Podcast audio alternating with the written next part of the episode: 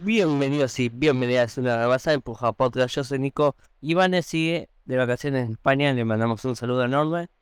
Hoy tengo el placer y el honor de tener a una invitada que hace mucho, pero mucho quería traer a este podcast. Hoy tengo el placer de tener a Beludrome o Belu para los conocidos. Bienvenida a este humilde podcast. Hola Nico, ¿bien? Bien, por suerte. Bien, muchas gracias por invitarme al episodio de Empujados de el día de hoy. Un placer para mí que vengas. Y hoy vamos a hablar de una película que claramente habló todo el mundo. Cuando digo todo el mundo, no estoy mintiendo, todo el mundo. Y estaba chequeando un poco de información y me sorprende que literalmente todavía sigue en el múltiple de verano y sigue polis de Recoleta, sigue. Increíble cómo se habló de esta peli siendo que es una ópera prima, como muy indie, y ahora está nominada al Oscar. Hoy vamos a hablar de la ópera prima, como dijo Belu, de Charlotte Wells, Aftersun. Así que preparen pañuelitos o lo que quieran, porque vamos a hablar con full detalles. Antes, obviamente, de escuchar este podcast, miren la película y después vuelven y lo escuchan. Exactamente. ¿Cuándo te enteraste de la existencia de esta peli? Yo me enteré en mayo del año pasado, cuando en Twitter hice un hilo sobre las cosas que iban pasando en el Festival de Cannes. Y en un momento vi que un día se iba a hacer Paul Mescal con una peli que iba a ser parte de la semana de la crítica en Cannes. Y se me dio por ver qué onda, y la primera foto, que en ese momento era la única que se conocía, era la de él sentado en el sillón con Frankie Corio y él con el yeso, viste, en el brazo. Y nada, me llamó mucho la atención, y además ahí ya se sabía que era en una peli sobre unas vacaciones de padre e hija en los 90. Y me llamó mucho la atención, y no sé por qué le presentí como una chispa linda, viste, a la peli. Yo ya, bueno, de por sí, digamos, una coming of age, entonces me gusta mucho, tipo, ver qué onda. Y nada, meses después vi que se iba dando en festivales, hasta que, bueno, llegó a la cartelera en Buenos Aires. Encima esta, yo me acuerdo... Yo sigo una página que te pone todos los estrenos que vienen de A24 y Neon, todo eso, y me copa mucho. Y yo vi la primera imagen y dije, va a ser tierno. Pero literalmente es tierno, pero a veces muy triste. Es como que te doy un abrazo y te cagan a trompadas.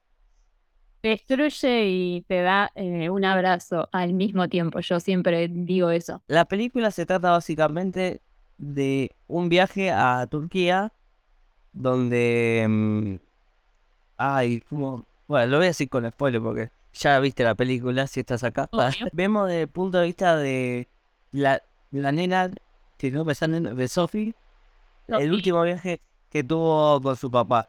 Y yo hace poco noté ese ¿cómo se llama? Ese detalle, y creo que lo dijiste vos en Twitter, no me acuerdo bien, que cuando estás viendo los videos en VHS, se ve el reflejo de una Sophie más grande. Claro, eso es terrible. Sí, eso me hizo... Es como que... Y además, está basado en parte de la historia de la vida de Charlotte Wells, que... Es una tipaza, perdón, que es una tipaza, la quiero mucho.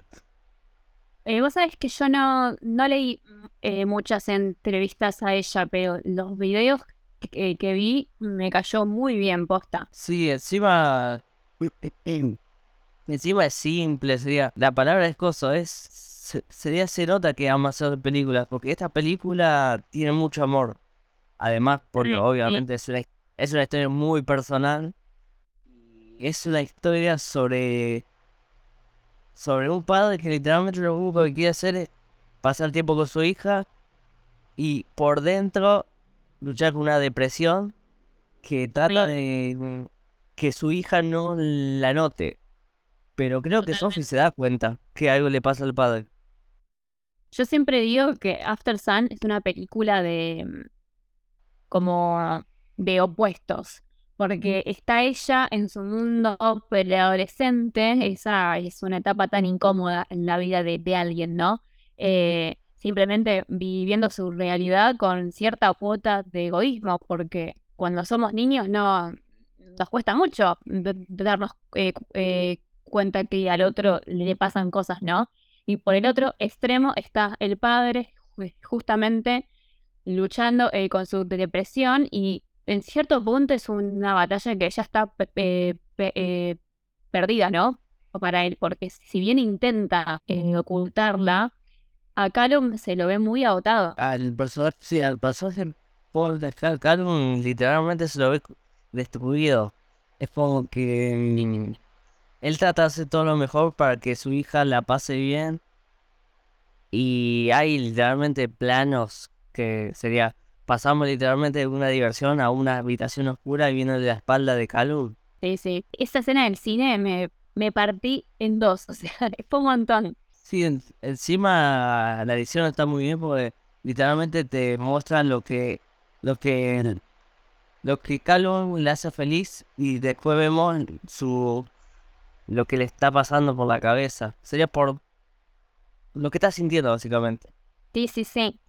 Además, me gusta mucho esta transición que decís en las imágenes cuando está él en esa duna, que la hija con los demás de la excursión le cantan el cumpleaños, y bueno, después la espalda de él. Algo que a mí me llama mucho la atención es que se nota que él quiere disfrutar que su hija le está cantando el cumpleaños, pero su cara no, o sea, no puede, o sea, va más allá de él. Y eso además se marca en varias veces en la peli, ¿no? Como cuando dice que, cuando está ahí en el hotel y dice como si nada a los pibes que nunca se imaginaba llegar vivo a los 30 años, y es gente que ni conoce, ¿viste? Y encima, bueno, está la escena mítica que es una escena, para mí va a quedar en la historia del cine, con eso te lo digo todo, la escena del baile. Excelente, sí. ¿Sabes? Bueno, en la escena de baile literalmente hay un momento que está bailando Under Pressure, y hay un momento que como que los coros, sería la canción se calla un poco y vemos como Callum entra en una. Sí, totalmente. Yo sabes que cuando vi la escena por primera vez, Aftersun la vi en noviembre, no, a fines de octubre había encontrado el torrent, porque yo ya había dado por sentada que la peli nunca iba a llegar al país. Y literalmente a la semana me entero que Aftersun iba a estar en cines en noviembre, ¿viste? Entonces yo ya cuando vi la escena en mi casa, sí, o sea, me pareció increíble, pero como con cualquier peli, cuando la ves en el cine, la imagen se acrecenta, ¿viste? Y nada, para mí no hay como verla en la pantalla grande. Y algo que me gusta mucho de la escena del baile es que viste que por las luces del boliche es como que la imagen te cuesta verla un poco, ¿viste? Que aparece la hija de grande y como que lo empuja, ¿viste? Y no se ve mucho, hay que ponerle mucha atención a la peli. Me gusta mucho el recurso ese, ¿viste? De las luces en el boliche, ella aparece, y como antes ya en la película, como que esa escena se manifiesta, ¿viste? Que al principio está ella cuando entra al boliche, y nada más como que se corta ahí. Sí. Es como que esto es un coming of face que literalmente yo sentí como odio esta expresión, pero para mí es así. Es una carta de amor a su papá. Sí, re. Sí, que sí. Por lo que leí en la entrevista, no tenían una buena relación, pero pasaron cosas. Totalmente. Y además yo Yo siento que en Aftersun ella viaja a ese momento en su vida como para, con una suerte de poder perdonarlo a su padre, ahora que tiene la misma edad que él, como darse cuenta que nada, que su papá hizo lo mejor, o no lo sé, pero que nada, que no era nada personal con ella, sino que bueno, las enfermedades mentales es algo que son muy tabú y es algo importante, ¿no? Oh, vi pocas series, películas que tratan también las enfermedades mentales como esta, porque lo que te muestra la peli es como alguien que literalmente lo único que le importa es su hija ser feliz y demás, caer en una depresión que realmente después de la última escena te dejan claro que se mató. Sí. Y corta. Para mí cuando te muestran lo de, viste, que en un momento casi al final te muestran la postal que le escribe el padre a ella, que dice, Sophie, no te olvides nunca de mí, te amo. Para mí ahí lo deja muy en claro. Y bueno, además ya de por sí la imagen cuando él va al mar y desaparece entre el agua. Por favor, cuando vi eso me quedé tipo muy mal. Es como el comunicador, tengo que dar en cosas. Si quieres, si cualquier cosa que te sientas solo, todo eso, hay un número que te puede servir o no, pero lo tengo que pasar. Es el 11-6-9-60-2103 11-6-9-60-2103 las 24 horas te hablan todo y es para que la salud mental, los profesionales te ayuden. Excelente, sí. Supongo viste el fan póster ese de literalmente de Coen, cómo va desapareciendo, que es todo verde. Sí. Eso, mierda. Es buenísimo, boludo, o sea, me encantó, pero sí, es terrible, sí. ¿Qué te iba a decir?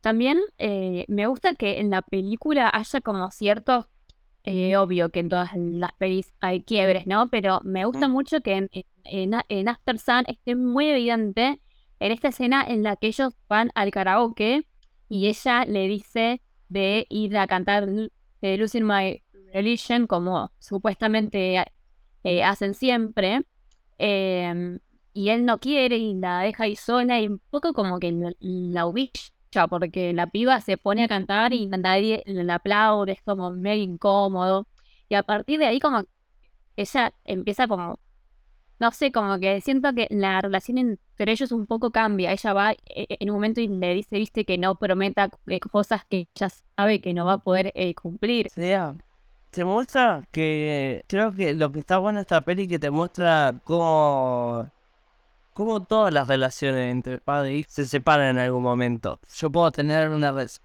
a mis papás todo de una forma propia, pero también hay la preadolescencia o la adolescencia, te das cuenta que tus papás no son tan, ¿cómo decirlo para lo que tan HDP?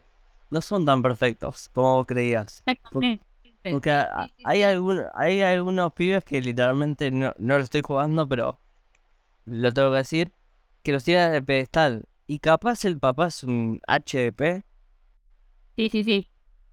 Pero para él va a ser el papá. Es como que vos tuviste la mala experiencia, o sea, te trató mal, lo que sea.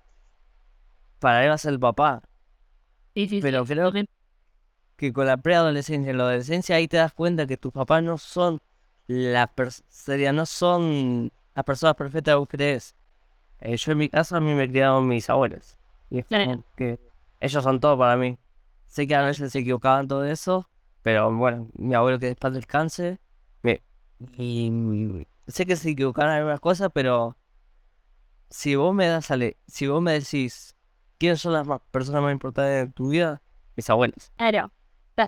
También es que en ese sentido, en Aftersun se puede ver muy claro esto que vos decís, que si bien en la preadolescencia uno se da cuenta que sus padres no son perfectos, como Sophie, que Sophie se da cuenta que el padre, como estuvo como un poco ausente y le promete cosas que no cumple, pero te das cuenta como de adulta ella, a pesar de eso, lo entiende, ¿no? Y eso es algo que en la vida real, o sea, es común, ¿no? Ocurre. Yo de adolescente he creído que mis papás eran, no sé, re malas personas por X cosa, y hoy en día digo, era un adolescente, ¿viste? Es como también la importancia de crecer y ya ser un adulto joven y entender cómo es la vida real, ¿no? Como para un adulto. Que literalmente, te voy a decir la frase más vieja chota posible, es que literalmente tener un hijo, eso no viene con un manual que te dice las cosas, lo que tenés que hacer. Exactamente. Y es algo que no entendemos como grandes. Sí. No, tranquilo. Cada uno usa las herramientas que tiene a mano. A veces puede ser herramientas que son chotísimas. Y otras veces pueden ser herramientas que literalmente, no sé, que tu hijo te la conozca toda la vida por todo lo que hiciste poner. Pero el tema es que, como dije anteriormente, si vos tenés una hija o un hijo, literalmente nadie te enseña a ser padre. Puede ser que tengas, obviamente, tu padre que te va a dar consejo de eso, pero vos mismo formás tu propio camino. Obvio. Y así di mi charla de ser padre. Me encanta. Bueno, hablando de paternidad, yo hace un tiempo leí que en una entrevista la directora cuenta que ella vio El silencio es un cuerpo que cae, de Agustina Comedi. ¿Vos la viste a la película? No, la tengo que ver. Bueno, es bueno, Aftersun. Copo. ¿Está por ahí para ver? Está en cierre. Para que más o menos se entienda, es un documental sobre una piba que encuentra las cintas de su padre en la juventud. Y el padre salió de el closet, militaba en la dictadura. Y entonces como que ella, a través de estas cintas, se da cuenta que empieza a conocer de verdad a su viejo, que falleció hace mucho tiempo ya. Y nada, me encanta que alguien europeo haya visto una peli argentina, porque nada, es muy raro. Y además, viendo Aftersun y El silencio es un cuerpo que cae, o sea, tiene mucho sentido. O sea, ambas son como un buen double. También esta peli me hizo acordar, no sé si la viste, que es argentina también, Las buenas intenciones. Y me encanta, la amo, es muy linda. Cuando yo vi esa peli, después volví a ver Aftersun y dije, es un choreo, pero nada que ver. no, nada que ver, pero por eso, son películas que retratan de una manera muy inteligente y humana y realista sobre los opuestos, ¿no? Entre hijos y padres, y lo difícil que es sufrir por dentro y no poder caretear, o sea, y tener que caretearla con tus hijos porque nada, es un montón, ¿no? Sí, a veces no tiene la seriedad. Hay padres que no tienen la forma de mostrarle al hijo o a la persona que aman lo que le está pasando por dentro. Por eso algunas personas van al psicólogo para sacar todo eso. Puede ser negativo o positivo, pero hay algunas personas literalmente a su hijo nunca le dice te quiero. Sí, tal cual. Y es como que esta peli te deja en claro que Calum está en una. Creo que los últimos días de su vida quería pasarla con su hija. Tratar de hacerla feliz. Que ella lamentablemente después tenga que pasar por cosas que literalmente son comunes. en algunas vidas. Que tu papá literalmente se vaya o bueno, en ese caso, por la depresión que tenía, se suicide. Y eso te va a marcar para siempre. Sí, sí. Algo que a mí me llama mucho la atención es el final, que él o sea, esta cosa de que él se despide de ella, sí. Y ahí la cámara vuelve al departamento de Sophie de grande y se corre para, digamos, el lado firmando Callum, ¿no? Que ahí apaga la cámara, la guarda y se vuelve al boliche, digamos. Yo sí, o sea, no sé vos qué pensás, pero yo siento que como que no se vieron más. O sea, como que lo que él tanto quiere y promete no lo puede sostener. Y para mí, pasa eso, lo que así. Es como que después de hacer lo que hizo por lo que tenía la depresión, ella... Hay personas que literalmente hay una terapia que tienes que tener para procesar. Y seguir presente a esa persona que literalmente tomó una decisión drástica por lo que estaba pasando. Y Sophie, para mí, aunque trató de recordar el coso, y se acordó de eso y capaz no lo puede perdonar. Claro, exactamente. Sí. Ya que hablamos tanto de opuestos, no puedo dejar de mencionar una de las escenas en la que la pantalla se parte. Está ella, Sophie, sentada en el sillón de la habitación, en donde hay todos colores cálidos. La mesita de luz, la pared, la luz del velador, la ropa de Sophie, y al lado está el baño con el yeso. Nunca entiendo qué es lo que él hace en esta escena. Yo creo que está limpiando el yeso o algo así. Y está él hacia abajo, como sufriendo, y los colores el baño son todos fríos. O sea, me doy cuenta, o sea, la directora es muy inteligente en lo que es en la puesta de escena, porque opera con estos contrastes muy bien. Y además, yo creo que también se puede ver en lo que es el crecimiento del personaje de Sophie, que ella da su primer beso, tiene estas cosas de la corporalidad cuando a la adolescencia, que el padre nunca se entera. Y encima se nota, sería en la peli lo que notamos es el crecimiento de Sophie y cómo Callum va cayendo. Sí, es terrible eso, sí. Nosotros vemos literalmente a Sophie feliz, bueno, lo del primer beso, ella está feliz porque literalmente está teniendo altas vacaciones. Y también, no, decime si me equivoco, las vacaciones literalmente la pagó por todos sus ahorros, ¿no? Puede. Entiendo que sí, como que él está ahí en modo poder acercarse más a Sophie y no le queda otra que endeudarse. Y bueno, pero bueno, le dio literalmente las mejores vacaciones que pudo conseguir. Encima, yo me iría antes de vacaciones ahí, Es muy lindo el lugar. Ay, hermoso. Me encanta. Ah, y encima de eso, que estamos hablando de que él gasta en sus ahorros. Y viste que cuando va al negocio de las